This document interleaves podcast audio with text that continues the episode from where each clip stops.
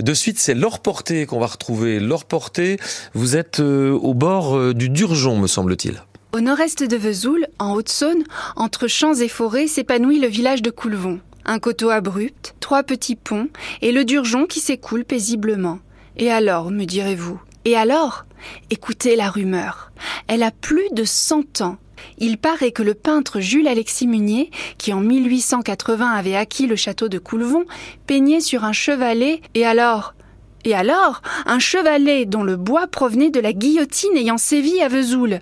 Le bois du bourreau. Sur le vernis brunâtre du bois, on apercevait encore les taches de sang. Ah bah oui, ça calme. Sinon, Jules Alexis Munier, qu'on surnommait le petit maître de Coulevon, a laissé des œuvres splendides, des peintures telles des photographies fixant les détails de la vie quotidienne des villageois.